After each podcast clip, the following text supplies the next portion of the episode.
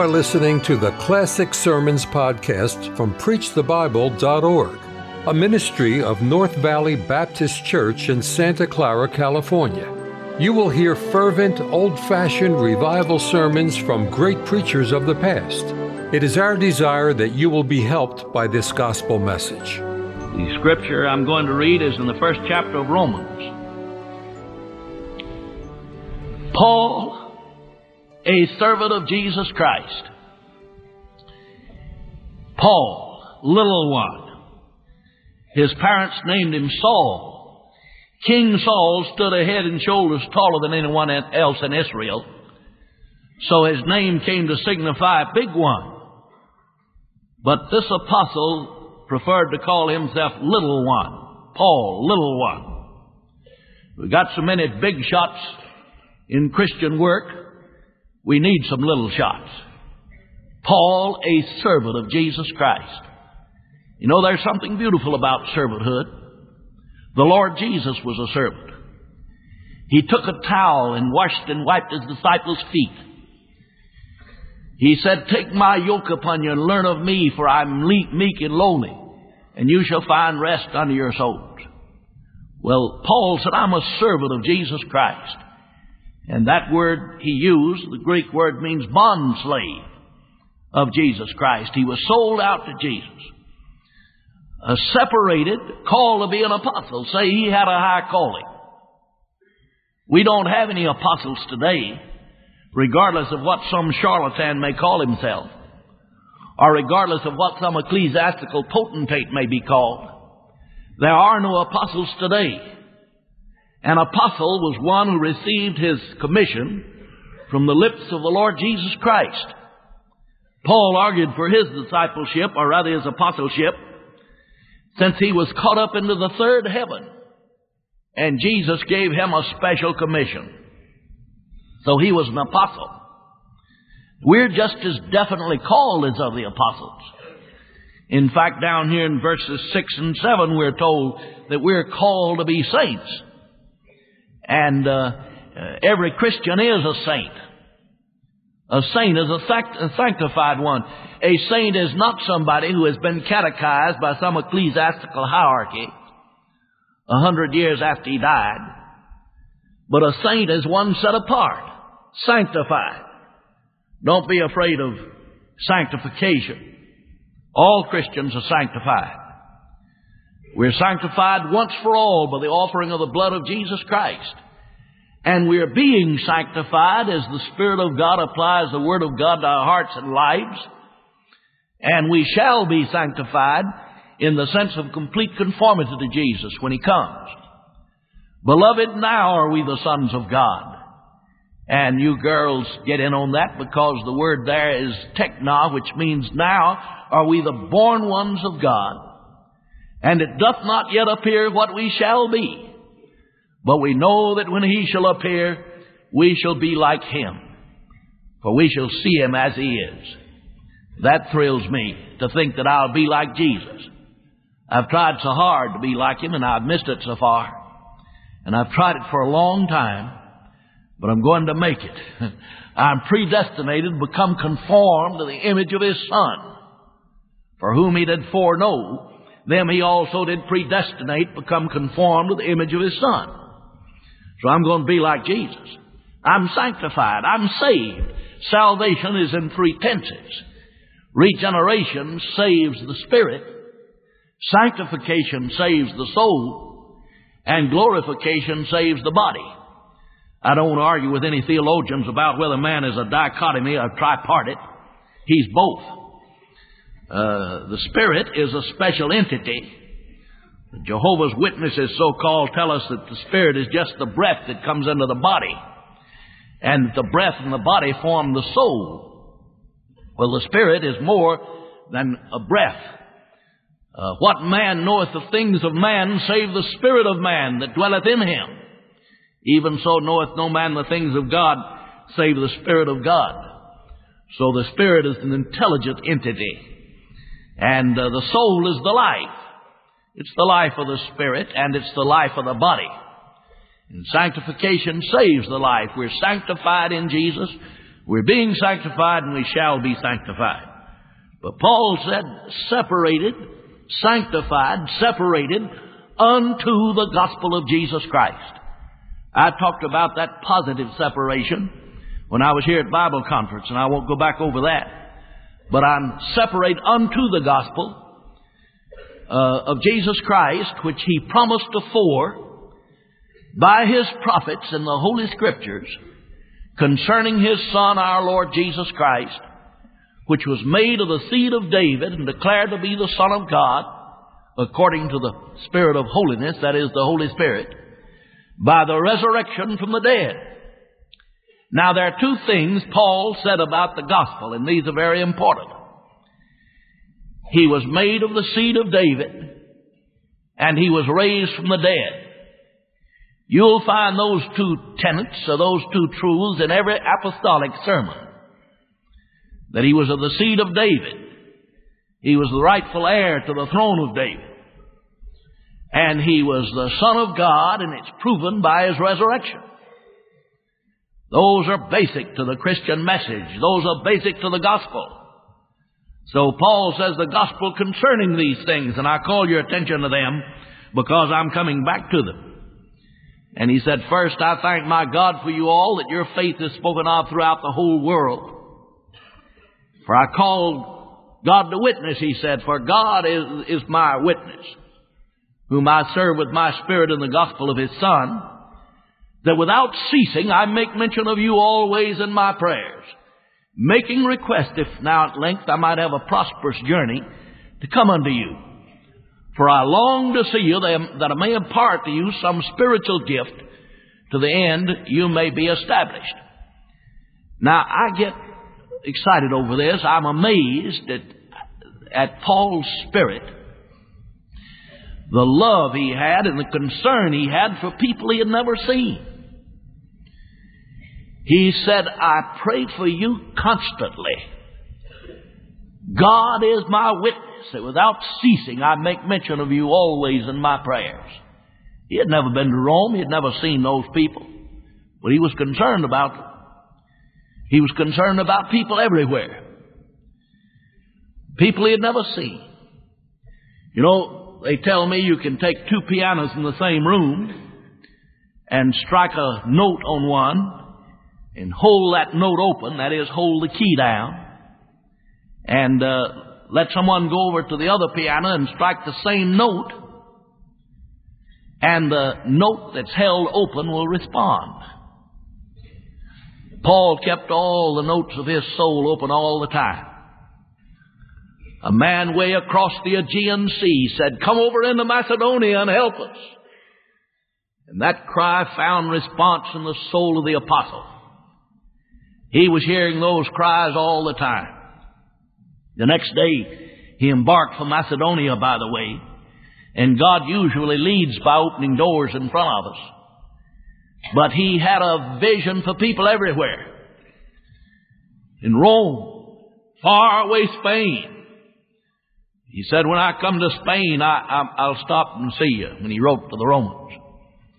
And he said, uh, I proposed to come to you, but was led hitherto that I might have some fruit among you also, even as among other Gentiles, other nations.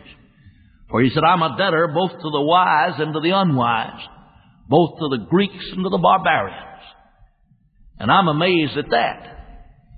Paul said, I'm a debtor to the Greeks and to the barbarians. What did he owe the Greeks? He had been in Greece. He was there when he wrote that epistle. But when he went to Greece, they put him in jail went over across the sea to Macedonia. And at the city of Philippi, the first city he went to, they put him in jail. He prayed the jailhouse down, converted the jailer, turned the jailer's house into a church. He founded a church just about everywhere he went. And uh, he left uh, Philippi and went to Thessalonica. And he had to leave Thessalonica to save his life. But he left a church there. And he went on over to, to, to Berea. And the people of Berea were more noble than those of Thessalonica. They at least read the Old Testament to see whether he was preaching the truth. And he established a church at Berea. But people from Thessalonica came over and stirred, stirred up the people in Berea, and they had to slip him out of town to save his life. And he went down to Athens, and, and they mocked him down there in Athens and called him a babbler. Took hold of him, dragged him up to Mars Hill, and he stood up there and preached a wonderful sermon. Preached Jesus and the resurrection. I've heard people say that Paul did not have success at uh, Athens because he used the intellectual approach. No, he did not use the intellectual approach. You know, an intellectual is not one who has superior intellect. An intellectual is one who depends on his intellect, however puny it may be, rather than the credible testimony of the Word of God. But uh, Paul used his cultural background as a point of contact. But he preached Christ in the resurrection. He came with a revelation. And he had success. The chief of the Supreme Court was converted. The Areopagite. But he left Athens and went to Corinth. I think he had started down there when he went to Athens, though he was slipping away from Berea. And he was waiting at Athens for Timothy, and and uh, when Timothy and Titus came, Timothy and somebody else uh, got down, Silas and Timothy. They went on down to Corinth, and he stayed down there two whole years and started the church and pastored it, and paid his own salary and made tents to make his own way. He wrote them later and told them that they ought not to muzzle the ox that treads out the corn and laid down the principle, they that preach of the gospel, that preach the gospel shall live of the gospel. Rather, he, he uh, told them of that principle. But uh, he was willing to make tents and pay his own way to preach down there at Corinth. So I say it doesn't seem to me that he owed the Greeks very much. Seems like they owed him. But he said, I'm a debtor. And I'm a debtor to the Romans.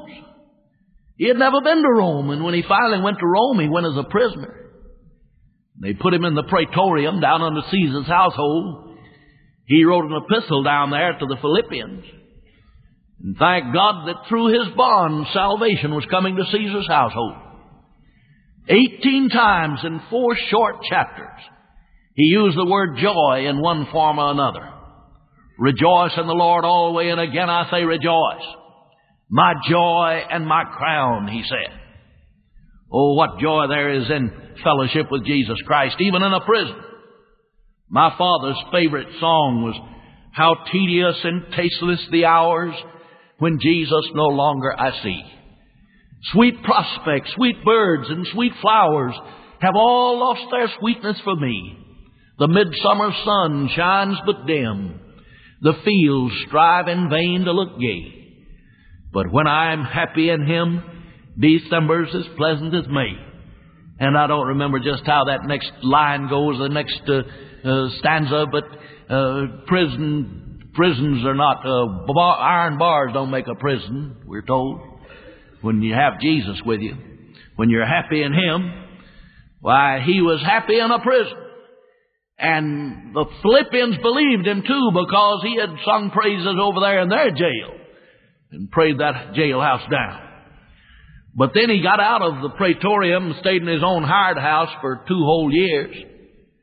But he was in bonds in his own hired house and had uh, men watching him.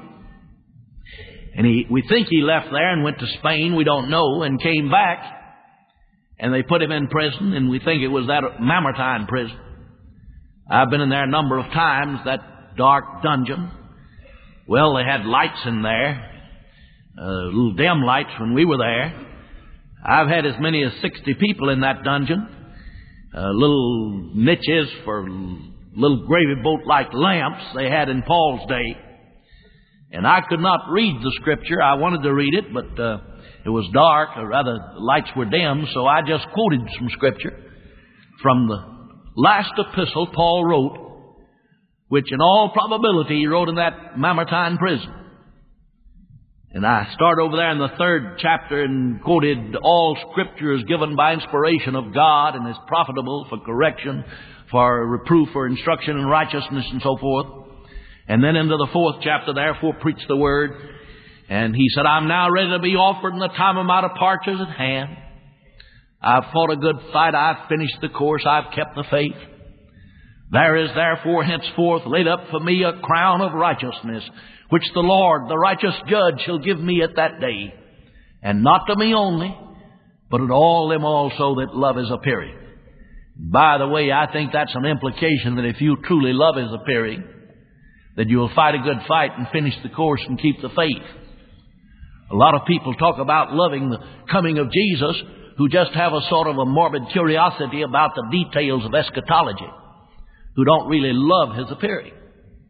But if you love it because you really love Him and want Him to come into His own, in His glory, then I think you'll fight a good fight and finish the course and keep the faith. But then I went back and quoted another verse, and when I quoted that, I called on an old mountain preacher who was with us, dear old fellow from up in Tennessee, and uh, he got down on his knees and started to pray, but he broke down. He said, Lord, this is what we come for. And then he couldn't pray. And uh, after a few moments, I got hold of my emotions and I led in prayer. And uh, he got up and he made more grammatical errors in one sentence than I've ever heard in a single sentence. But uh, we understood what he meant and we all felt it. He spoke to our hearts. He said, There ain't nobody what can't say we ain't had their money's worth. you try to parse that. They ain't nobody what can't say we ain't had their money's worth. But we all felt the same way. But this is the verse that caused him to feel that way, stirred us all. Remember that Jesus Christ of the seed of David was raised from the dead according to my gospel, for which I suffer trouble as an evildoer. But the word of God is not bound. You can't shut up the Word of God in a dungeon and keep it there. You remember those two things I told you to remember? The first uh, four, four, first four verses? The seed of David, resurrection. There, just before he was taken outside the city and put to death, he said, Remember that Jesus Christ of the seed of David was raised from the dead he was still preaching that gospel to which he was separated. That's the message. I think that's why Paul felt that he was a debtor. He had the truth. He had the gospel. So have you. Does that not make you a debtor? And I think Paul felt that he was a debtor not because of what the Greeks were, the Romans were, but because he belonged to Jesus. You're not your own, you're bought with a price. Therefore glorify God with your body and your spirit which are God's. Oh God, I cried, why may I not forget? These halt, these hurt in life's hard battle throng me yet. Am I their keeper? Am I to suffer for their sin? Would that my eyes had never been opened then. The thorn crowned and patient one replied, They throng me too. I too have seen. The other children go at will, I said, protesting still. They go unheeding. But these blind, these halt, yea, those that sin, drag at my heart.